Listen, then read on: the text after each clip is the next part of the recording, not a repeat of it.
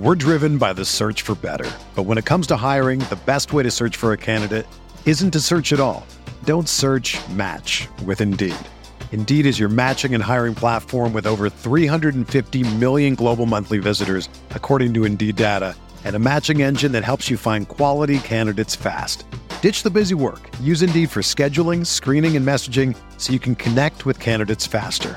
Leveraging over 140 million qualifications and preferences every day, Indeed's matching engine is constantly learning from your preferences, so the more you use Indeed, the better it gets.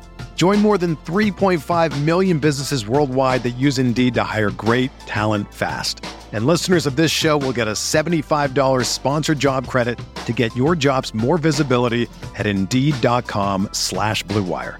Just go to Indeed.com slash BlueWire right now and support our show by saying that you heard about Indeed on this podcast. That's Indeed.com slash BlueWire. Terms and conditions apply. Need to hire? You need Indeed.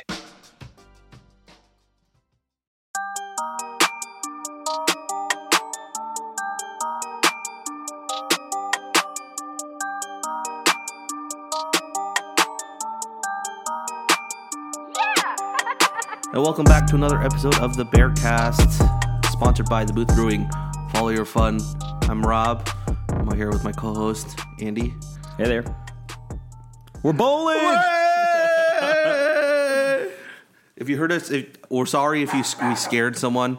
Um, yes, that scared my dog. Um, so you'll hear her barking for a little bit. But oh Lord, oh oh, be still my heart. Oh my, oh Goodness. my goodness. We beat the streak is over. We're going to a bowl game. I'm so happy we're going to a bowl game. It's unbelievable. So here's here's the thing for me is the streak. Andy is hand signaling my dog, trying to get her to be quiet, which I think she will in a little bit. Here's the thing: 15 year streak over, right? Because the last time we beat Yep. him was in 03. Yep. 18 year streak over because Yep. the last time we beat him in in LA was in 2000. Strike them down. we we are bowl eligible, right? Sorry, that's my phone. I should have put that on uh, silent. We are bowl eligible. SC still is not because of the loss, and also because of the loss, SC fell out of contention for the Pac-12 South. Yes. It was glorious. So so many good storylines that felt It was quite possibly like I've had Twitter since I've done this, so three years now, and it was definitely the best part of Twitter I've ever seen. Yeah, so I met so I met Twist on Sunday and we had lunch and he was saying how um, he was with a bunch of I'm sorry. Too excited. He was with a bunch of people at a bar watching the game and he said that there was one guy who doesn't have Twitter but he felt bad um, that you know because all of us all of them were on their phones um, and he wanted to converse with them but at the same time he felt this urge to constantly be on twitter because of how happy the cal fan base on twitter was and how everyone was handing out retweets and likes and follows left and right just because of how happy and enthusiastic they were I was super proud. I said that uh, people were handing out likes like Iman Marshall hands first downs. like yes. Oh my goodness. It was like the most glorious thing I've ever been a part of. Uh, and that that is truly I, I think that's the special nature of of of really like this fan base. Um, you know, you sort of felt it like when the Giants were good when I went through that. I'm sure for you with the Angels uh, in 2002, but we don't have to talk about that one. Or is it? Sorry, 2003 three, three. Um, but basically, I, I mean, ultimately, I think when you have a fan base that is just like so accustomed to, you know, like struggling, letdowns yeah, I mean, especially in the last ten years or so. Um, not so much in the in the prime of the Tedford era. You really have like this wonderful thing that happens where you have at one point in unique point in time where the people that are the most passionate about it, that are avid like avid fans that are going to the games, they really are like your true blue blood, blood fans. And I think that's what was so special about this is like as this program starts to turn, we're going to bring on fans that are not as passionate and you know don't really didn't see the team and, and stay pay attention to them when they barely won a football game against you know an FCS team and lost every other one. So it just was one of those moments that I think really stands out in my sports fandom overall because of the special nature of that. It's just like I think there's a fan base that has been starved of so much, especially against this opponent. And you know, even before, like I have to eat some of my statements before. I was like, "There's just you know, I didn't think we are going to beat SC because we never beat SC. You know, like why would I go out on a limb and make that prediction?" Um, how did you feel about it? Well, the first half definitely felt like that. Oh yeah, The first half was just, oh, here we go again. oh 100 Here we go again. I was like, Um, but I did have this inkling in my heart where I was like, all right, at least we won't get embarrassed tonight. It did feel like we might lose, or we we will we were gonna lose in the first half. But at the same time, I was like, okay, at least it's not going to be like a 35-7 blowout or anything like that. It's going to be like a respectable like 17 to 3 or like a you know, like a, a- just our defense held them in check to a certain degree. Gotcha. It's just our offense couldn't make up that that small difference. Um, and I think that was I, w- I think that was the feeling with everyone until holy crap, we come out of halftime and and wah! But can we let's pivot from that and can we talk about let's how about we do this? How about we talk about the game as in a, a game of halves? Because I feel like we have so much more fun talking about the second. We will have so much more fun talking about the second half, but we do need to go and address what the heck we watched in the first half was. of course. Um, and I think, but there's not a lot to go over. but there are a it was couple abysmal. It was it was terrible. it was just straight trash. I everything I thought about the game that was going to happen. The, there's Or how it was going to go wrong went wrong in that first half. It was just like to a T. Yeah. I was like, oh yeah, no wonder I said that we're not. It's SC. We're on the road. Everything's not going our way. There's horrible calls by the officiating. the garbage Um, fumble. Yeah, which Oh, I God. actually, I I just don't understand how they called it or they left that. I just thought there was like it seemed pretty obvious that he had the ball in his hand, his knee was on the ground. Um, we had terrible f- announcing, so it just was one of those things where you know I felt like that there was a phantom hold. Um, on the well. Chase Garbers run. Yeah. I think that's a point of contention with with the fan base. I'm one of those that said, I think you have to call that a hold, or I I I think you have to call that hold because of how far the the run broke. Because it was if if it wasn't for that hold, most likely he would have been down. I think within a few yards of breaking the line of scrimmage. So, but I I know when I tweeted that out on the Golden Blogs account, everyone was like, "That wasn't a hold." Some people were like, "Yeah, you, you, as a ref, you kind of have to call that hold." Um, but that would I think that would have been a bigger issue had we had lost. Yeah. Oh, there have been so many issues that we lost. Goodness. How, I mean, the biggest issue of them all would have been the first down that we just spent the last 10 minutes talking about off air of how do you rule somebody down. Like, I still am having a hard time comprehending how you rule somebody down on a slide and place the ball back when they get tackled. Right. yeah, which happened in the second half. So Um, And I'm super happy we're not here having to discuss that very Yeah. much, and it can be a minor point. It can be a minor pod. point. yeah, that can be like a like a, a two two B when we talk about the second half. And I'm- we're so grateful for that. Oh my god. And Were there? Sorry to, to good, cut you yeah. off, but were there any positives you took away from the first half? No. I, I no, no positives whatsoever. No, I mean honestly, the the biggest positive was keeping them off the board with the f- forced fumble before the end of the half. Uh, I no, I, I don't know. There was not anything. It just looked like to me. It just felt like the game was like slipping, like slipping away very quickly, and you know, Essie's all the kind of worst like, like Daniels looked good and he was passing like looked like he was passing the ball well. It just was all of the makeup of an SC game, and so I don't know if there was necessarily. I mean, you could point to the amount of points we gave up and kind of say, hey, you know, defense was still keeping us in it, which was very obvious.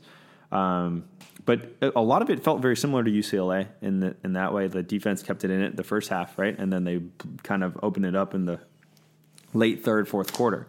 So I just I, I didn't have a good feeling. Um, and keep in mind, my viewing experience was on an iPhone 6, which has been super wacky these days, uh, in a tiny little place in Sonoma off the grid. with my wife who is sleeping, like I am laying down on the ground trying to find the one place of Wi-Fi to watch this thing, was to just to listen to Rod Gilmore and watch his, you know, at the time seemingly lose to SC. So the the first half was a rough experience for me all around. Can I live, give you some stats from the first half? Get how many first downs do you think SC had in the first half? No clue. I lost this game last time, so I'm not playing this game this time. 12. 12. oh man, that's way more than I thought. Many Cal had? Two. Three. You're close. Three. All right. I'll just list off some of the other stats. Rushing, we had 39 on 12 carries, and they had 90 on 21. Passing yards, we had 30. They had 147. JT Daniels was completing at a rate of 75% with two touchdowns, whereas Garbers was 6 12. So 50%. Not terrible, but no yards, right? 30 yards on six completions. And then, yeah, that, I mean, pretty much we punted five times. They punted twice. Um, we fumbled the ball twice, but lost it once. They fumbled the ball once, and we recovered that one. And then penalty wise, it was actually a pretty clean game penalty wise. I mean, we had two penalties called. Um, one was, of course, that that a hold we we called on the the Chase Garbers run, uh, but they only had one one penalty for 15 yards. And then time of possession was huge. We had only had it for 10:48, and they had it for 19:12. We only converted one third down.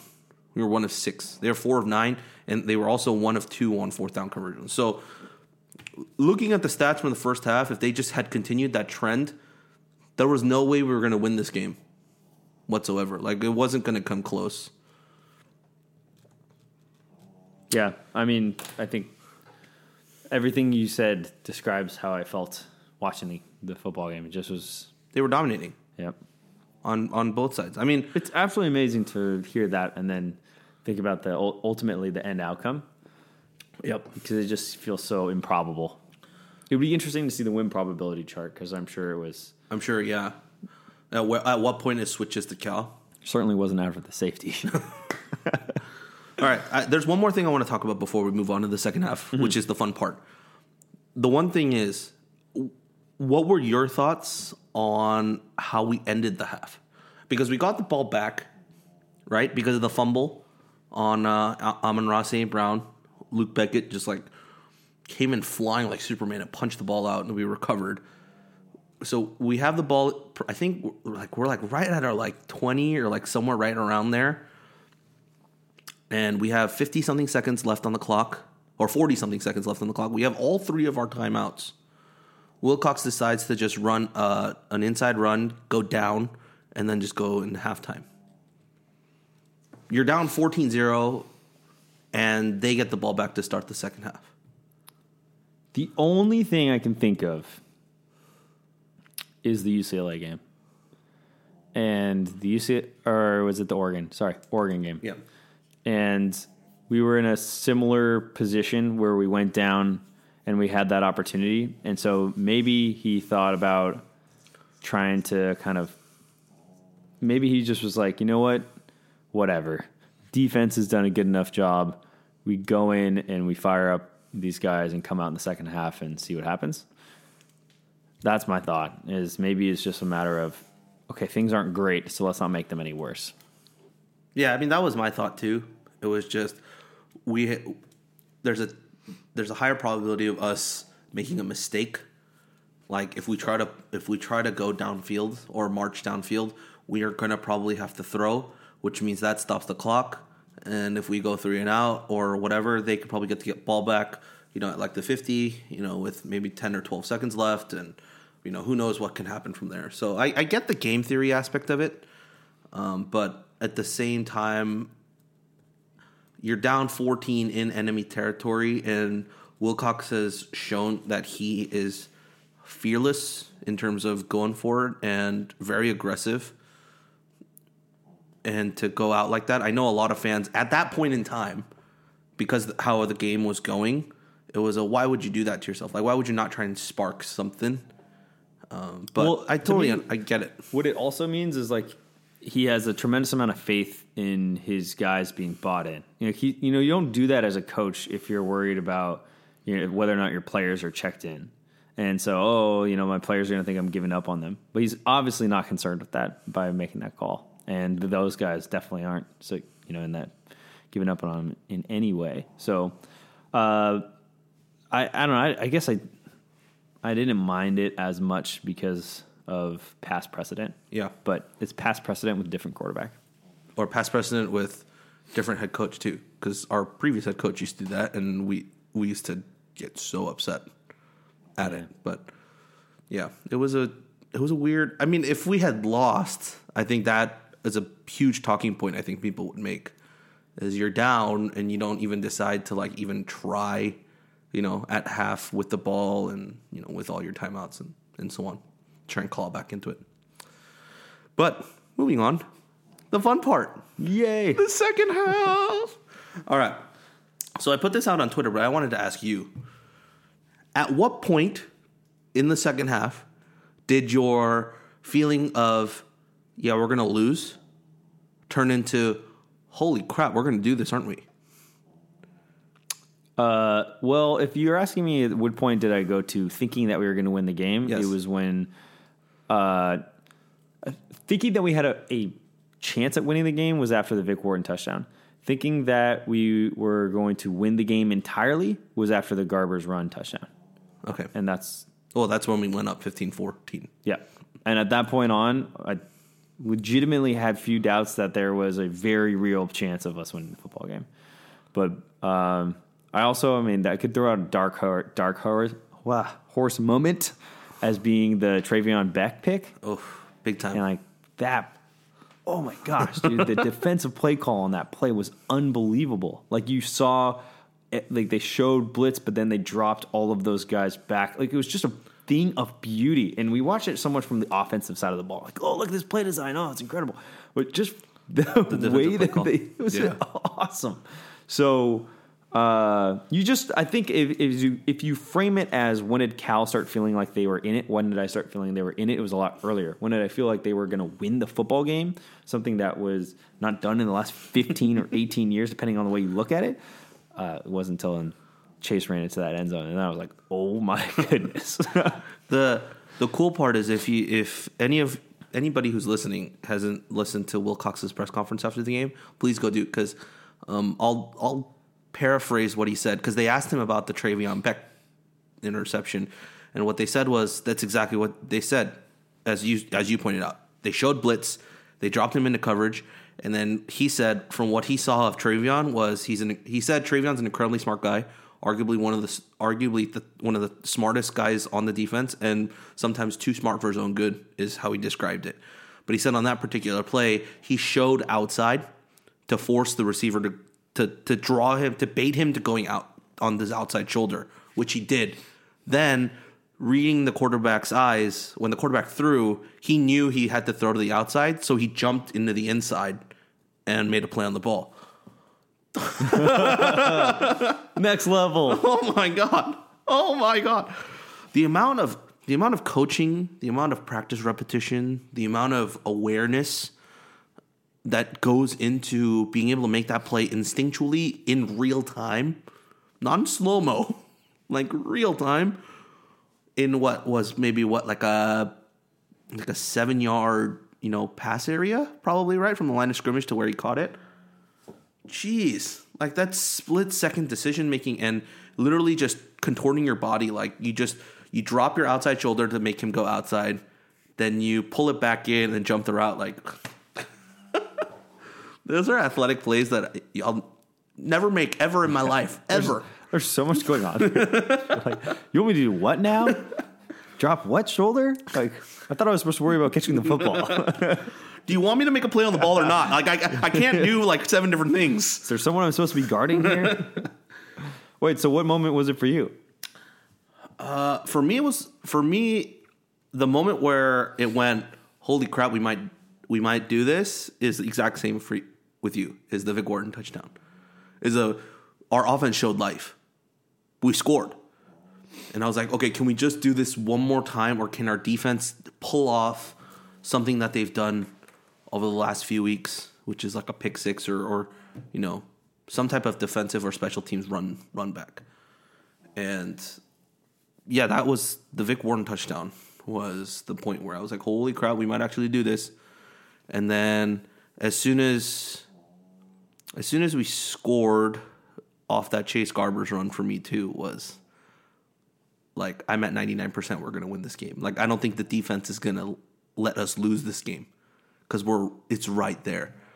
Like it's funny cuz you know we've been clamoring for the offense to show somewhat some life to just to just balance off what the defense has been doing for us to just just take the pressure off of them like they don't need to go out there and be and and have that feeling of okay if we don't get a stop here we're probably going to lose and but then for them for the offense to come out and do that and get the lead dude that puts like a, a totally different mentality on the defense where it's no longer crap we need to hold or else we're going to lose it's uh they they answered for us. They did what we wanted them to do for us, which is to give us that lead. We're not going to lose that lead. No. Like we don't have to play with that pressure of that. It's a different if it, it's a different type of pressure, right? It's the fact that we just need to we just need to play the way we've been playing this entire half, which is shutting them out. Holy crap, that's a part we haven't even talked about. We shut them out. The, oh my god. But yeah, I think that was that was huge. Um, and I guess we can is I don't I can't even talk right now just because all the, emotions of watching that game are coming back to me.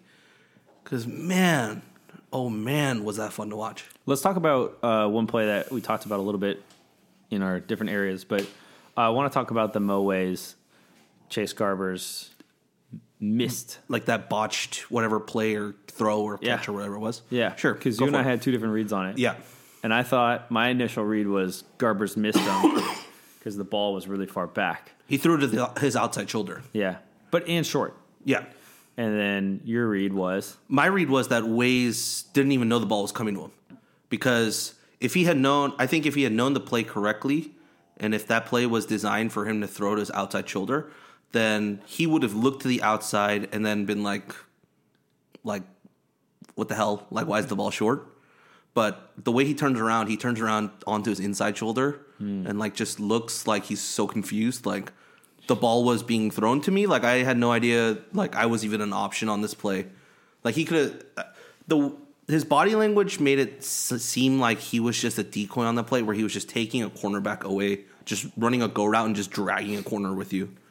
So Yeah, it was really interesting. I mean, that to me was one of those plays where I looked at, and we've been talking about it a little bit uh, for a decent amount, where we talk about like executing and uh, some of these opportunities. Yeah, I, I still feel like look, our offense is. I mean, let's talk about it, right? We talk about this thing. We've scored twelve points, thirteen points, and fifteen points.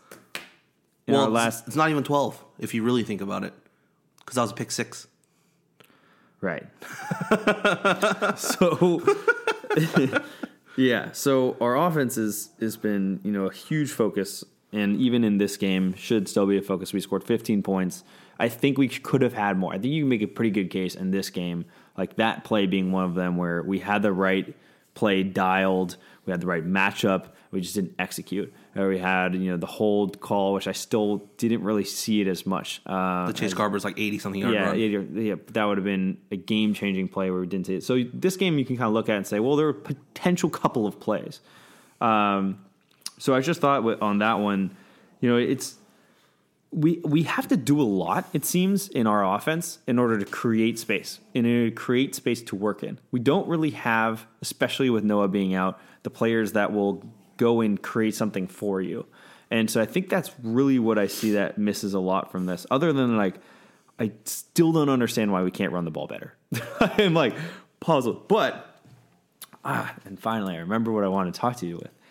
This game we saw, whether by injury, which is the Nikko Remigio, who almost had that catch at the end of the football game, or uh, by choice, seeing Chris Brown play a lot more uh, in this football game than he had in the last few, was really nice and refreshing to see. At least we saw- Biaggio got a snap with a run too in the first half. it was great to see that. It was really good to see that other players were were going in, and there was a play where Nikko almost fumbled the game away.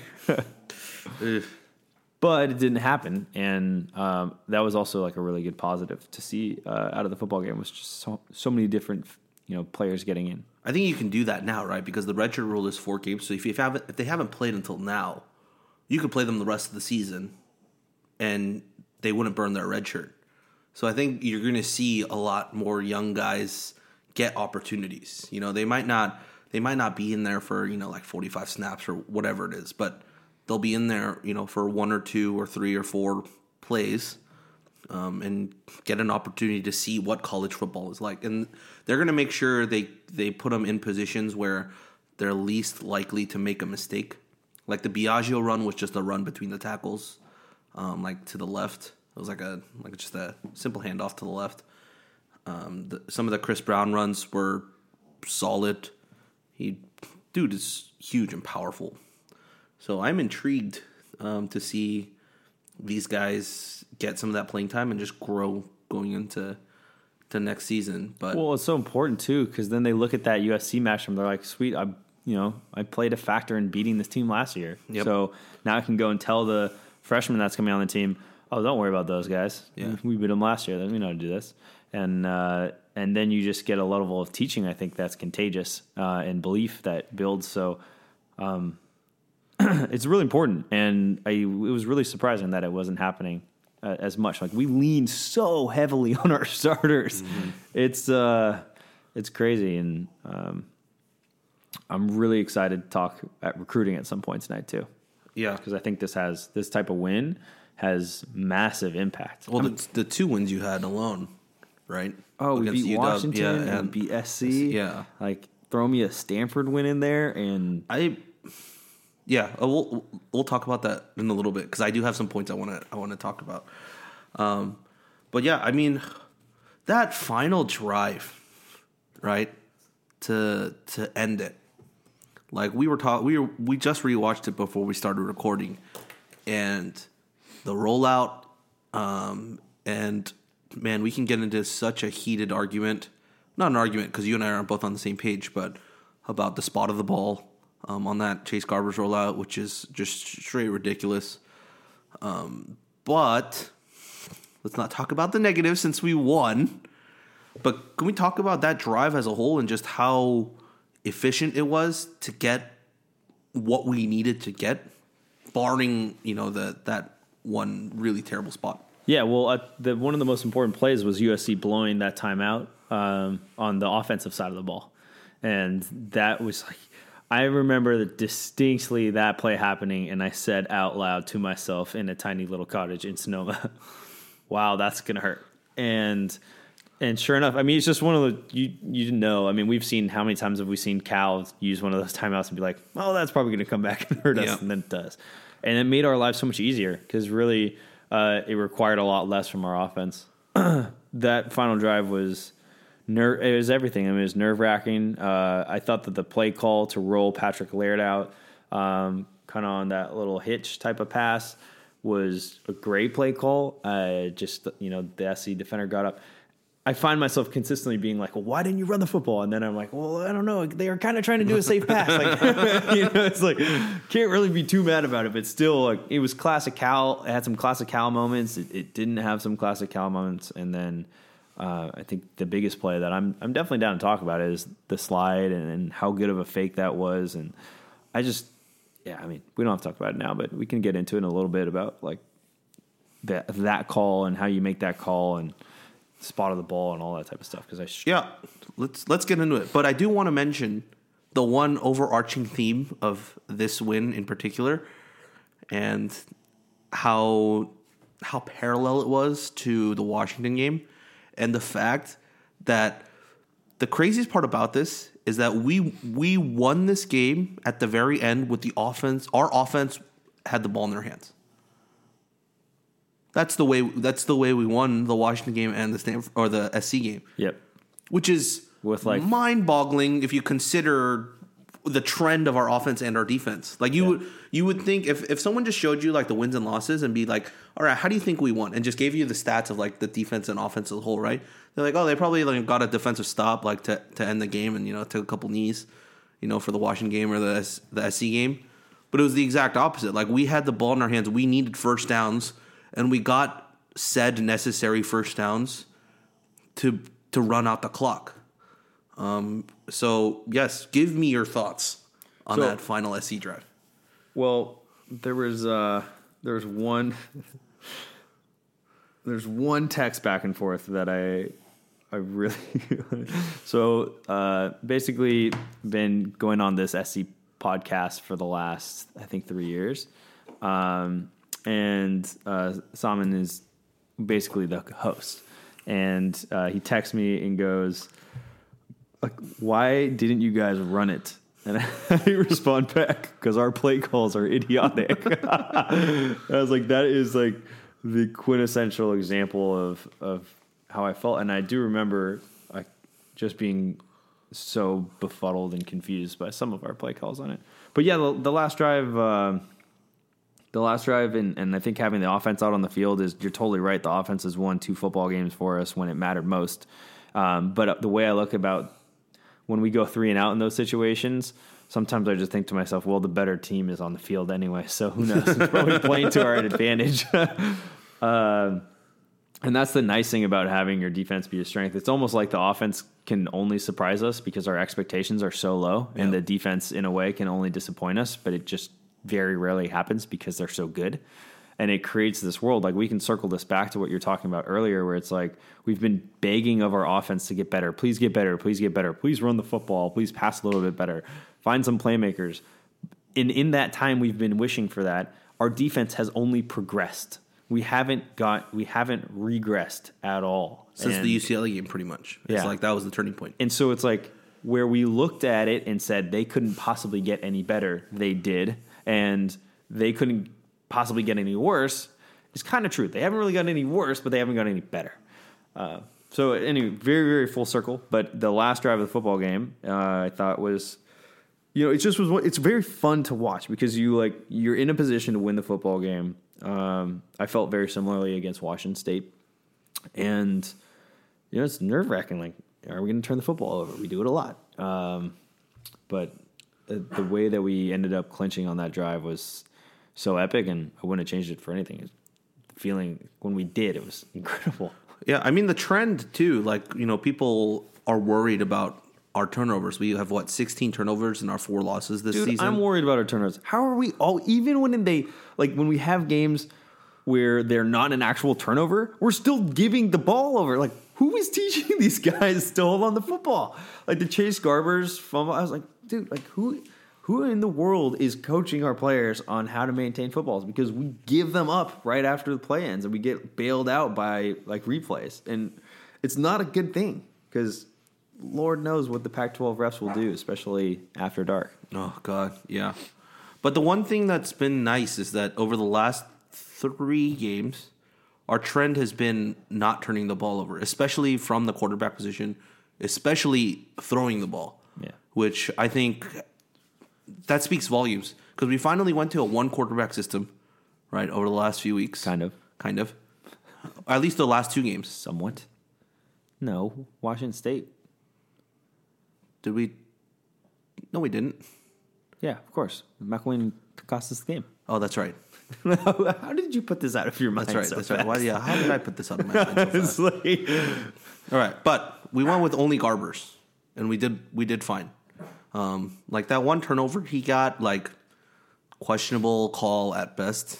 Like it wasn't a clear cut. Like he lofted it up. There was one point in time where I thought, oh my god, he's going to turn the ball over. Is when he got that blindside tackle from behind him, like and got just wrecked. It was it was that like Eric or it was that uh Ainge like pain train type of tackle where he just crushed him from behind and he threw as he was hit. So the ball got lofted, but thankfully he put enough on it that it went out of bounds on the sidelines. But like that's one where that's easily a fumble or a or a you know tip drill pick six. or even, I mean, to call out another play that was like, you know, very almost cow and, and the worst. And I, I will end this tradition of saying things are cow and they go bad. but uh, when we threw that swing pass to Laird, it almost looked like the SC defender had gotten it early enough where Oh, could have before said- it was yeah, before it was forward and it would have been a fumble.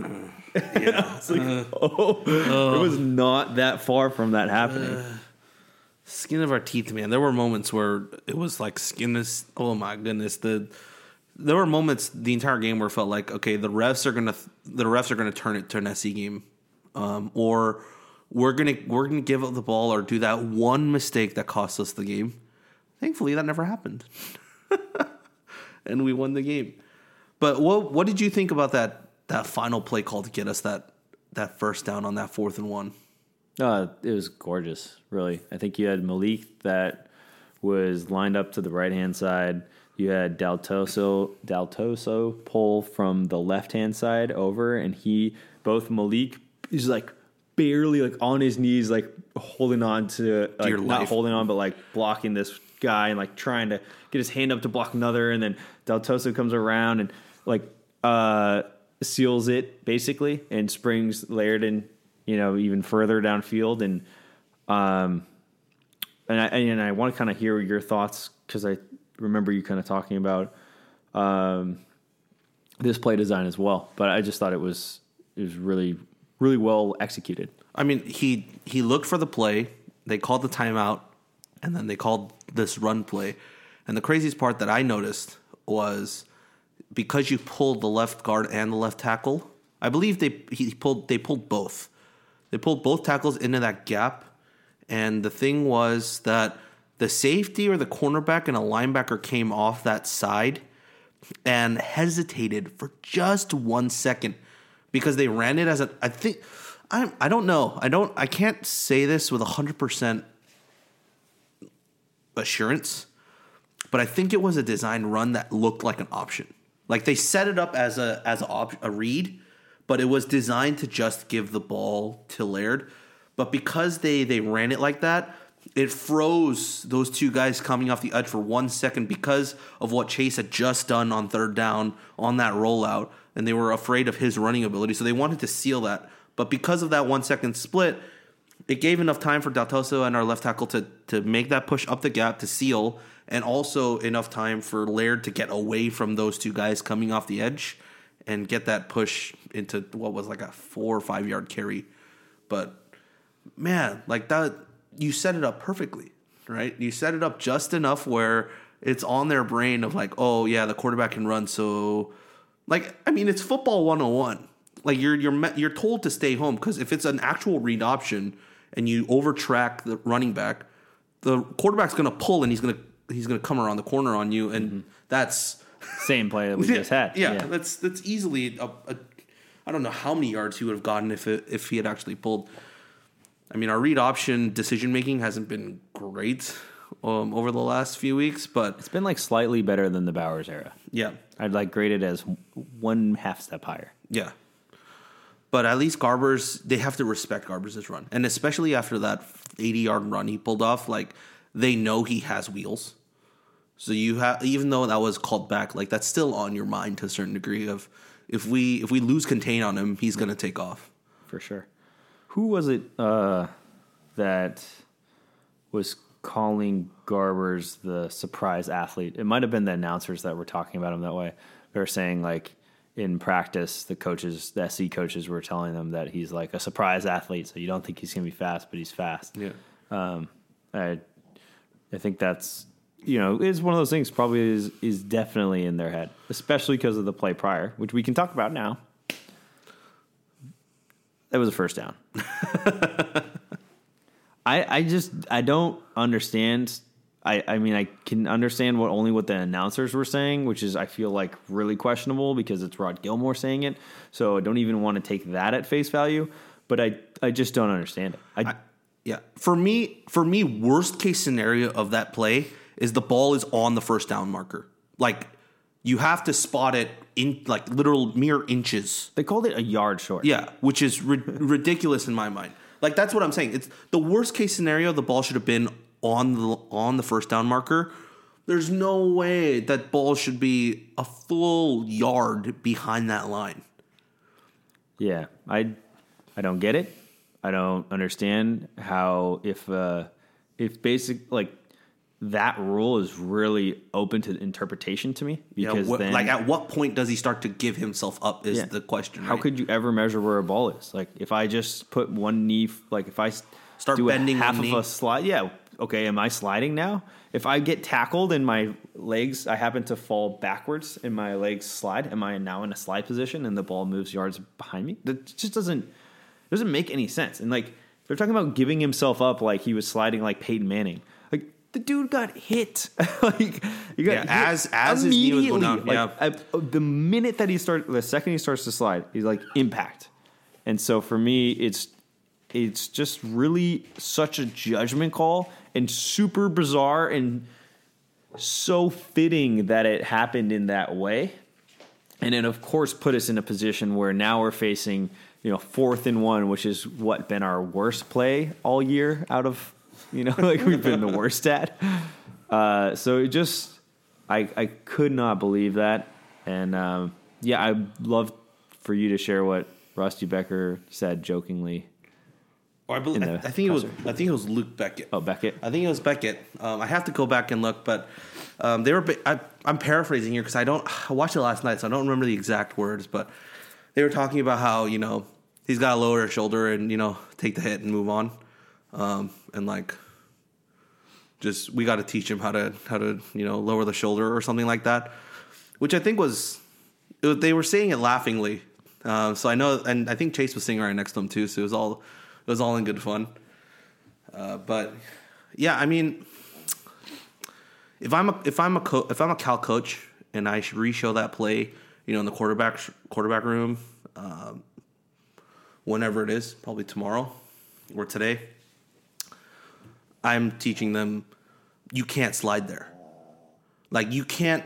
If Jared Goff doesn't slide there, how are you going to slide there, Chase? You're twice as fast. Exactly.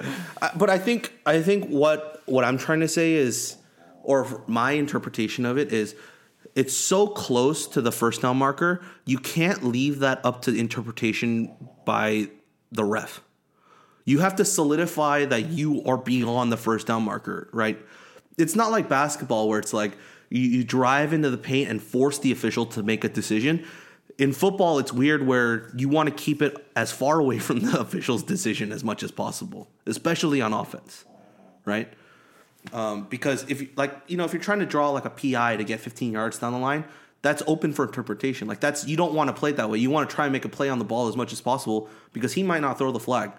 Same thing with this spot is you don't want to leave it up to op- open interpretation for that ref to or that s- sideline judge to make that decision for you. Like you want to be a full yard ahead, truck the dude, like dive with the ball forward to the sideline. Like you know, that's why you see when Maybe, you, maybe not. yeah, maybe not, but maybe not with the ball out, but like, but like you see, you see a lot of the quarterbacks do that, right? Like Aaron Rodgers does all the time when he runs to the first down marker, Yeah, yeah, he always runs with the ball Yeah, yeah, yeah. ahead, just to just to one hundred percent put it in. put it in over the line.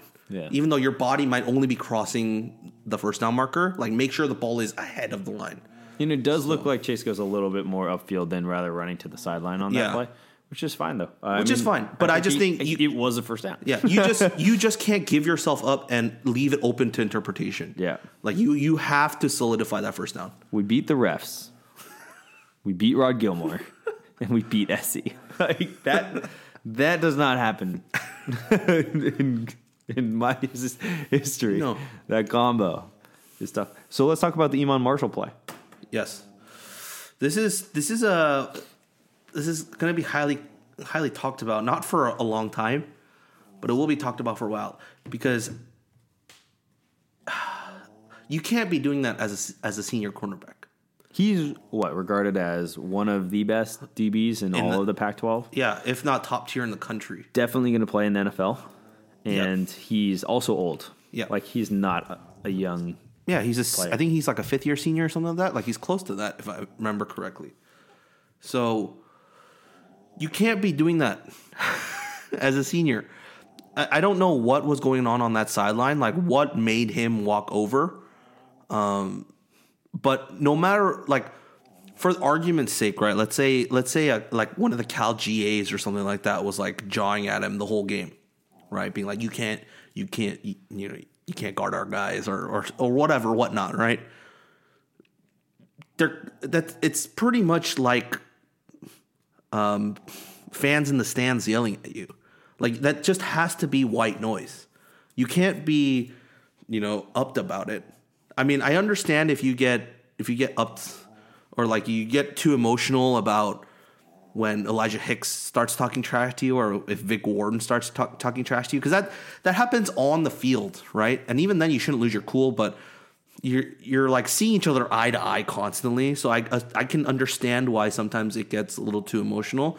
But if it's happening off the sidelines, you don't. You're basically not even looking at him. Like you know, they're just shouting words in, into your direction. There's no way you should be losing your cool like that and walking over and and, and um, jawing back. I mean, granted, it didn't result in like any type of physical altercation, and you see Pete, you see Sermon come over and pretty much like grab him by the grab him by the arm and be like, "Come on, man, just like walk back um, Yeah. to to the thing," which I think was a big, big thing that that, that goes unseen because that could have been a bigger altercation, but you know, like it kind of leaves a, like a just a a little bit of a sour taste in my mouth because that got us the first down ultimately because that came off of the Nikko Remigio catch, which was overruled because his toe was like half of his, basically all of his toes were on the line. So that would have been an out, or it was out. And so they overruled that. But then because of that unsportsmanlike conduct call after the play, we automatically get the first down and, you know, we we drive a little further. So I don't like the fact that we we quote unquote won off of a penalty. It just I would love to just be like we won on such a clean game. Um, like that's not the reason we won, but ultimately, I mean, I'm just gonna say it. We won. Like we're on the winning side of it. So like that's we're on the winning side of it, which is why we can look back at that and look at it graciously. But if we were on the opposite side of this, and if that's the reason we lost, we'd be calling for like whoever that you know like We crushed. yeah, we'd be like, like who who was that coach like jawing at him? Or like you know there had to be a reason you know Iman went over there and talked to him like he's not that type of guy. Like you know we would we would so be in that camp so far into that. So I'm I'm glad we're not we don't have It's, to it's a really ni- it's really nice of you to think so pleasantly of the SC fans and like have a bunch of empathy for them. But in this moment, no in this like, moment no oh, thank goodness. yeah I was like, oh my gosh, I think the you are great for this. the only reason I think we can I can look back and and talk about it like that is because we've been on the receiving end of that so many times Yeah, you articulated it perfectly. So- hundred percent with the reaction, we would have all come to the character defense real fast Mm-hmm. and uh, been, you know, how could how could something like this happen? So I think that's re- in a really important perspective to have. My question for you is: Do you think that we still would have won the football game had we punted in that situation? if on the fourth and one we didn't get that conversion. Yeah, I still think we do. the The defense had come so far, had come too far for them to to let it down on one drive. I really don't think they would have done it. They only needed a field goal though. They did, but their kicker's not that great, so they needed to get within the thirty-five, and we were what on their thirty-five or close to there. We're like at their um, forty, I think. Yeah, Somewhere I mean. Coutts was amazing. Coutts was a great punter. amazing Yeah. all game long. He's been incredible all year long. Yeah. Special teams has been solid. Hasn't been an A plus, but it's been a solid B minus. a solid B minus with some seriously sketchy plays. Yeah, yeah, a lot But of at muff least, hey, it beats the Alomar years. yeah, That's for sure. Okay, so another question I have to kind of move towards wrapping this whole thing up. Do you ever think we will go this long again to losing to USC? Do you ever think we'll have a longer streak in the time that we're alive to USC? Lord.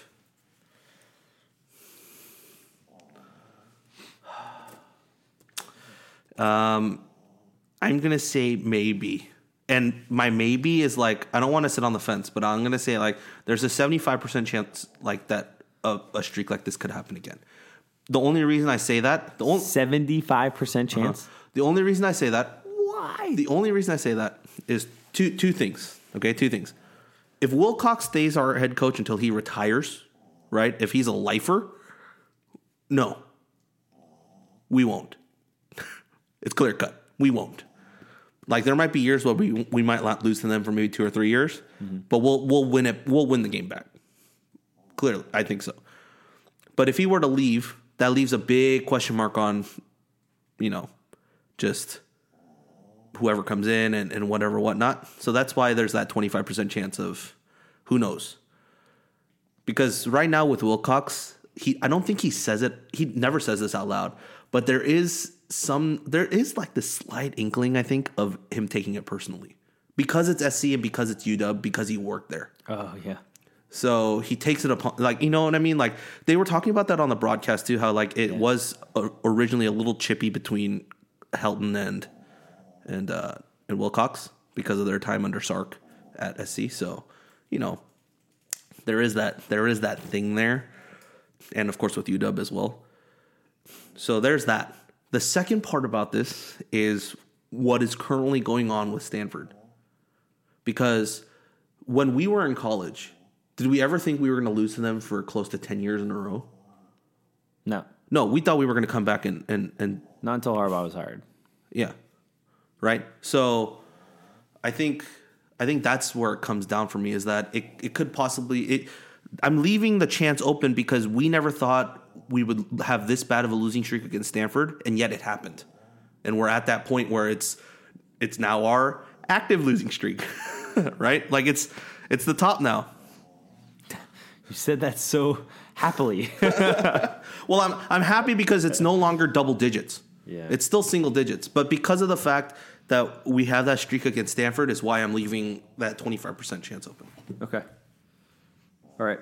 Let's uh, cruise into recruiting. for a bit. Um, yeah. Okay? Initial thoughts. Here's my spiel. At least defensively. My god, if you're a defensive player, why would you not want to play for this staff? if you're any defensive player on any position, why would the hell would you not want to play for this staff? You have such a good recruiting pitch right now if you're a defensive coach going out and recruiting. Holy crap. You show just show them the Washington tape. Show them show them the the SC tape. Hell, even show them the Washington State tape. Like most of the Washington State tape's great. And I mean, we said this last year too, right?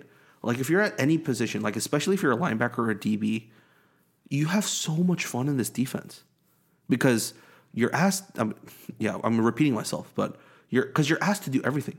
Traveon Beck. Everything you said about Traveon Beck's play. Yeah.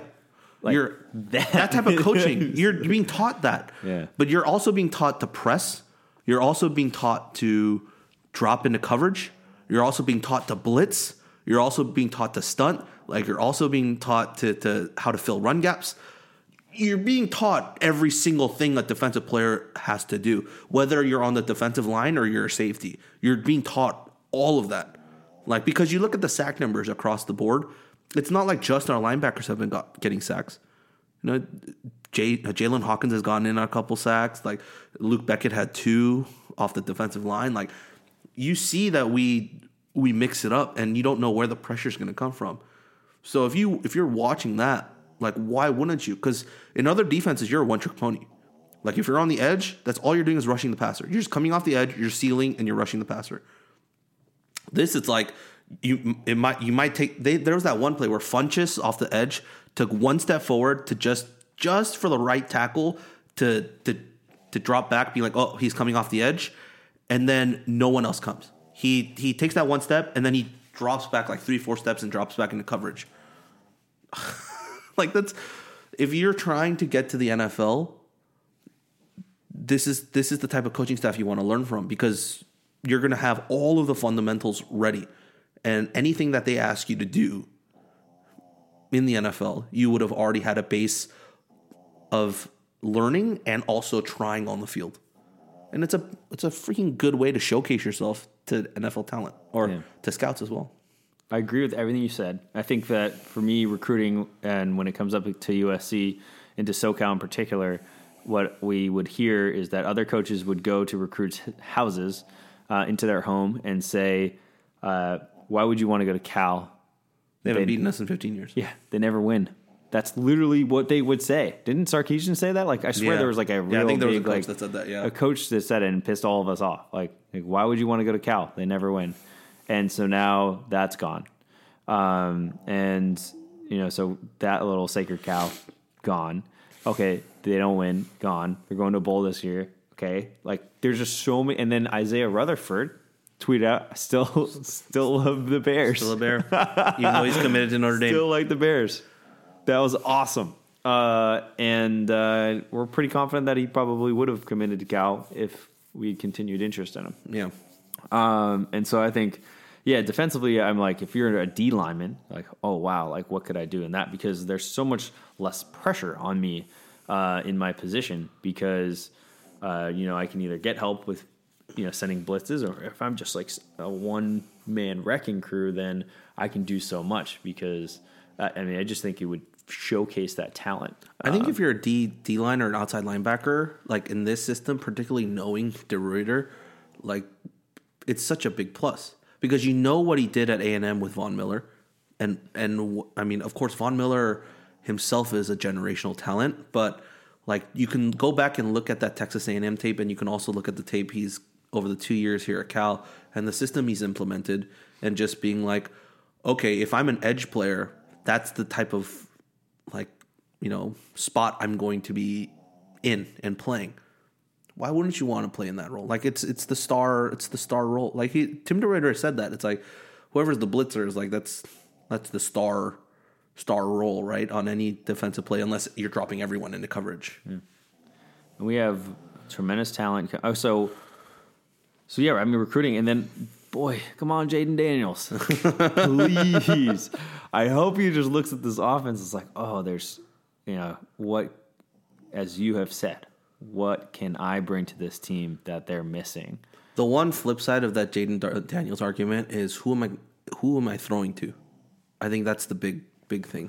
Come on, Nikko. Yeah, like you, they need to they need to pull either some JC guys or some big time, you know, left the guys that are uncommitted yet or not committed yet, um, to at least come in and visit or whatnot to just because we need something there. Like you need, I think you need to figure out how you want to recruit, especially at the wide, wide receiver position. Like right now, we're not in a place to be picky and choosy, but at the same time, you've got to go in like with a specific player in mind. And I know I'm contradicting myself here, but it's like, are you because we don't have the recruiting prowess on offense to be like, we'll go for one six seven guy, then we'll go for a five ten guy, you know, like and just like pick and choose our guys. I think at some point you just have to be like, all right, are we just gonna get really tall, you know, dudes that can run routes well, and we're just gonna throw it up in their general area for them to go get, or are we just gonna go pure speed? Like, are we just gonna get like you know six foot one and under guys all across the board and just burn other defenders? Like, and you just, I think you have to commit to that to a certain degree, at least within, I think this year. I think you have to, because then you have to set up the offense for next year. Because currently, our wide receivers that are coming in for next year, he, like Makai Polk, who's a Bay Area kid, who's an athlete, like he's going to be good. And we also have Monroe Young, who hasn't played at all this season. And I think he's going to be, I think he's going to be really good. But other than that, there's no one that's showcased anything in terms of games that you can show to any quarterback that's coming in. I mean, like these are the weapons you're working with. Mm-hmm. Yep. You don't have that. Yep. You lost too much over the last couple of years in terms of guys who can catch balls. Yep. But we do have a win against SC. Yeah. and that brings us to our next point because we're going bowling. we're going bowling. All right. How how crazy were you when you saw all of those bowling tweets that you saw from like players or GA? Like, how good were those tweets? GA's tweet was the best. Didn't uh, Drayden bowl his helmet on the field? Yeah, so it was like him and some of the defensive guys, and he like it was in the end zone, like after the game, and he act. They took a video of like him acting like he was bowling, and then a whole bunch of defenders on the other side, and they all fall over like pins. I honestly think it was. I do think that that was one of those things that you know was all in their mind. It was like I'm sure it was on the older guys, uh, Jalen Hawkins, Vic Wharton. Like I'm sure it was there. But even on the younger guys, you know, just getting to that threshold, and I'm really happy we did because you look at Stanford, and you know that's a this is a tough matchup. Like they're statistically still ranked really highly uh, from like an advanced metric standpoint. They're a beatable football team with their defense, but SC's defense was just as gettable, and we could only score 15 points. So like, I think to have that off of your back, like you said this before, like if we got to six and six, or I think you said like we're playing with house money now. Yeah, if you, as soon as you get to six wins, at least from our team standpoint, because we weren't, you know, look, we weren't expected to, you know, get to eight wins, you know, early or to, to be playing, you know, to be vying for a top spot in the Pac-12 North or whatnot, right? So we're at six wins. Now you're playing with house money because regardless, you're going to a bowl game, and if that was the benchmark for the season, then you can play with as much leeway as you want because that's no longer on your minds.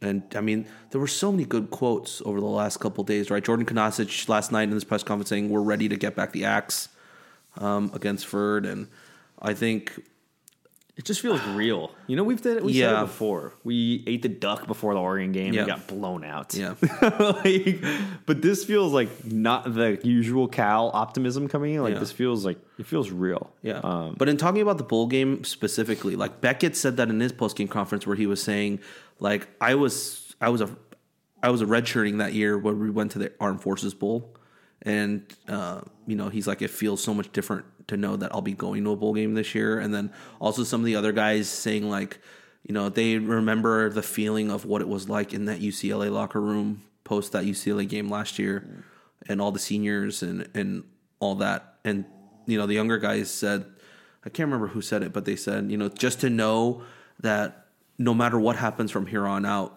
the older guys are going to get a bowl game to to close out their Cal career yep. is like something it's there's no better gift you can give to the to the graduating seniors. Yeah. Um, so it's big. All the extra practices matter. I mean, yeah. those are reps that the younger guys get that are super valuable, and it creates a tradition of playing in the postseason, and it's something you can build upon. I think the foundation of this program is unbelievably solid. Uh, we've done everything you could ask for, right? We've gotten a couple of signature wins against ranked opponents, which we haven't had before, or we didn't really necessarily have against the last regime. Like real ranked opponents, not like an overrated Texas team at the beginning of the season. Right, but even Sonny, that took year, that was year four in Sonny's four yeah. year tenure here. Also, Sonny didn't get to a bowl game until year three. Yeah. Um, and that was, it was like on the cusp of being lucky. And we could have had, yeah, it was. It was very much was, yeah. and uh, and it was a very talented team. So I think like you look at you like you erase the streaks, you erase the traditions that have to do with losing. You cement the foundation. You go to a bowl game, whether or not you win it. To me, it does. It's helpful to win, but doesn't really matter. Like obviously, we'll care about it, but the fact that you're no, you're putting yourself there, on the mark on, on, the map is what you're doing. Yeah, and I remember the bowls are fun, dude. Like when we went to the uh, Poinsettia Bowl and I was with the team, like we got to go out for dinner. And we went downtown San Diego, went out for the night. Like we had a limit time, we had to be home.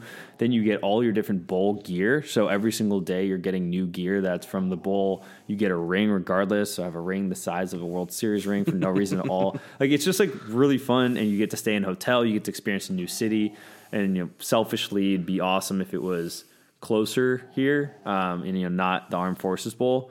But um, I think no matter what, it's just like it's the same reason why Paris Austin was so stoked to go to China, and even though our basketball team is not worth talking about, like just it's one of those things that your your college program is giving to you as a student athlete that feels like an added bonus, and so I think all of that matters so much, and retention and happiness, and and so I'm just overwhelmingly happy, and I'm so happy that it happened now, and it didn't have to be like a last minute win against Colorado yeah. after losing out to SC and Stanford. Like it just feels really good right now. And even if we lose the next two games, we're still going bowling. Still, yeah, like I'm still just going to be really excited. And so there's going to be Cal football in you know mid to late December, and that's what more can you ask fun. for, really? Yeah. Like we get another game to watch. Yeah. So here's here's let's go down the bowl game list. All right, these are the Pac-12 tie-in games. So if we don't get in one of the game one of these games, it's going to be an at-large bid to some other bowl like the the Armed Forces Bowl. I don't have anything against the armed forces, especially with Veterans Day this weekend. Like you know, it's it's a time where we can reflect and look back at at all the people that have you know just given up their time, their family, like their their lives to for us to be able to pod and do something like this. But it's just the fact that we've played in that bowl twice over the last ten years, and it's kind of we. It, like we saw, like you know, the one game that always comes to mind is like when Duke made the bowl game a couple years ago. They played Texas A&M against Johnny Manziel, and we saw Johnny Manziel pull off that amazing comeback in the second half against Duke. Like that's what I kind of want. Like I just want to see our team vetted against another Power Five conference team that most likely won't ever play just because our schedule. Like we won't ever schedule games with them.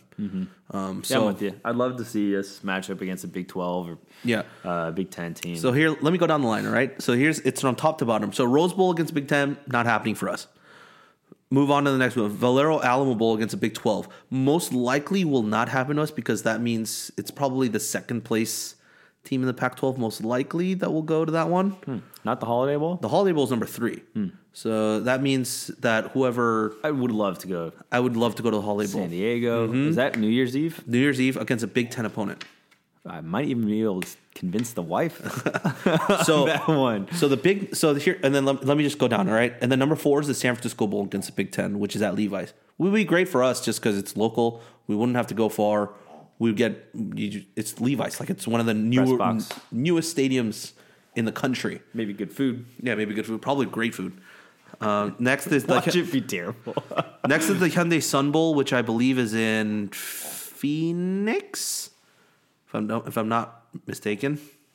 So, I mean, it sounds like it would be. Yeah, the Valero Alamo Bowl, by the way, is in San uh, is in San Antonio.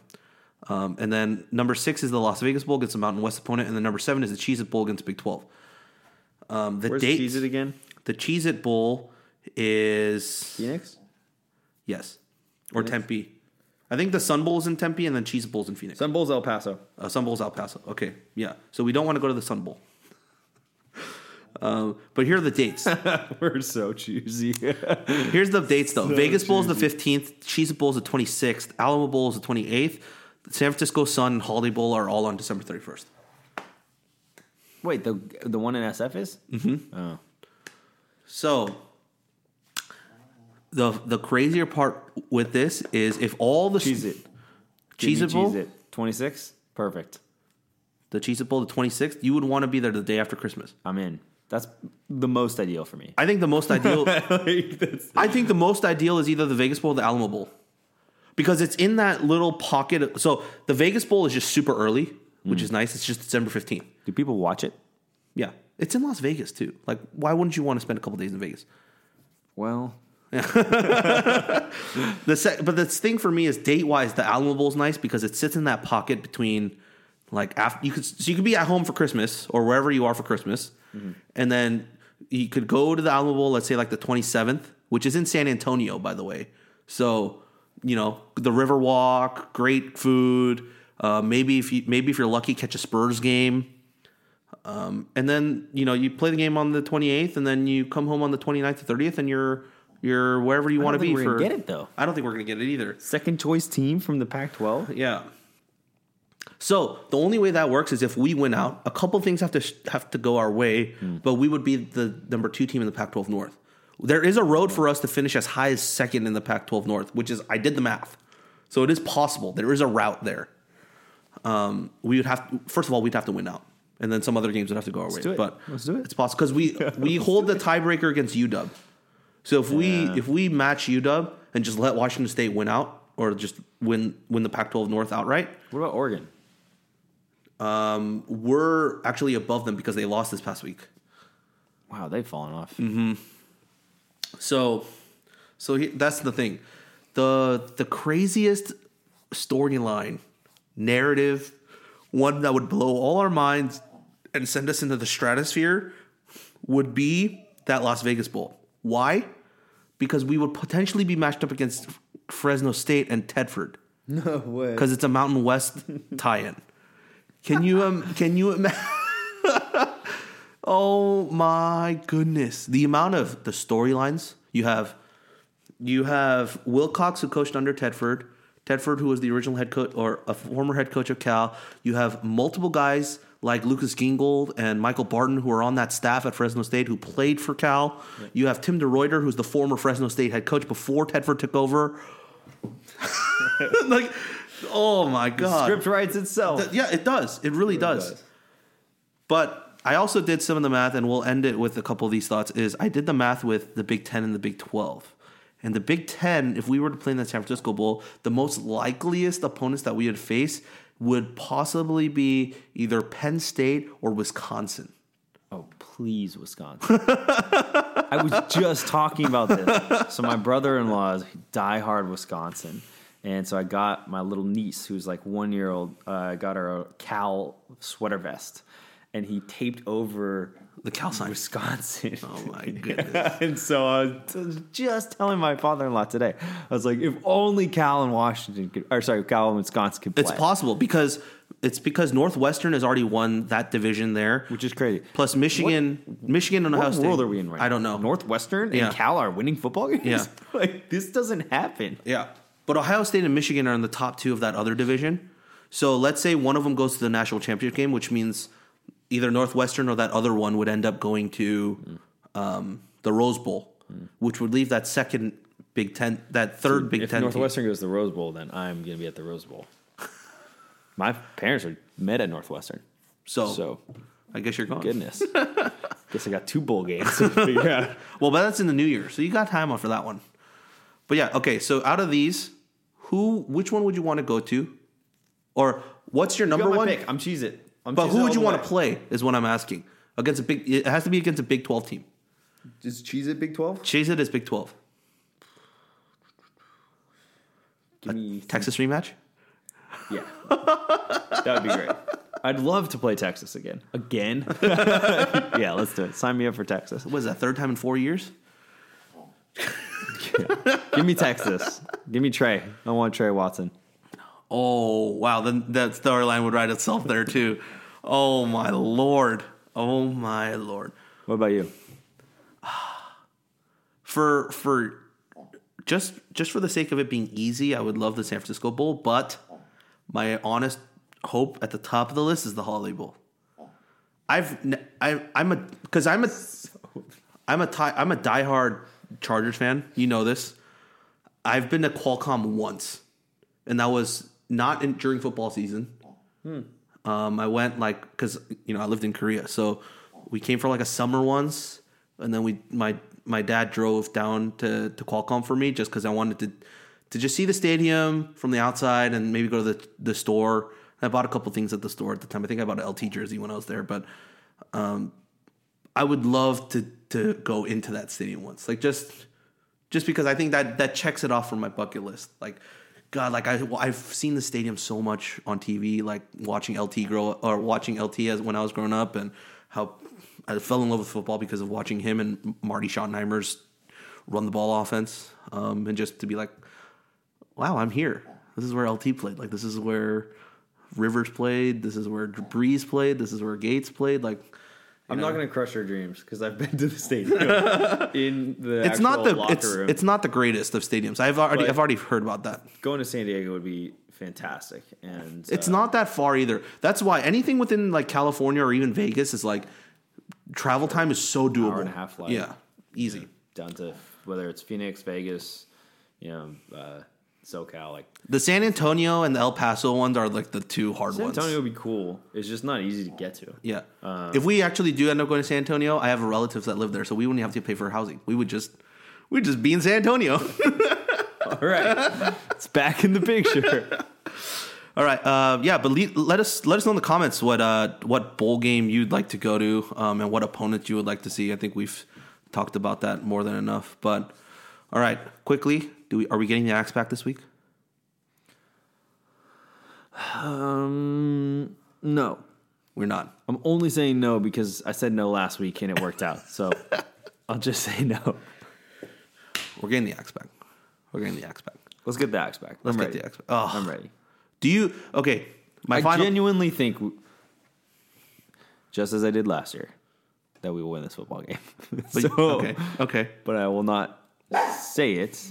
Phoebe agrees. Yeah, Phoebe agrees. She's preventing me from. All right. Last question to end. Yeah. Do we rush the field if we get the axe back? Oh, oh are you kidding? Okay. That's that's all. I just wanted to because there's some people in the camp of since it's not a ranked opponent or they're like too high. Yeah, yeah, Dude, it's a rivalry game. yeah. Every single rivalry game. Both teams are six and four. This is this is playing for a better bowl game. Yep. There's a lot more on the line just the, the, than just the axe now. So, all right, that wraps it up for us here on the Golden Blogs podcast, the Bearcast, presented by the Booth Brewing. Follow your fun. Follow your fun. That's it. We're going bowling, folks. We're going bowling. See you at the bowl game. We'll see you at the Snapper game first, and then and then we could talk about the bowling. But oh, it brings such warmth to my heart. And as always, go Bears. Go Bears.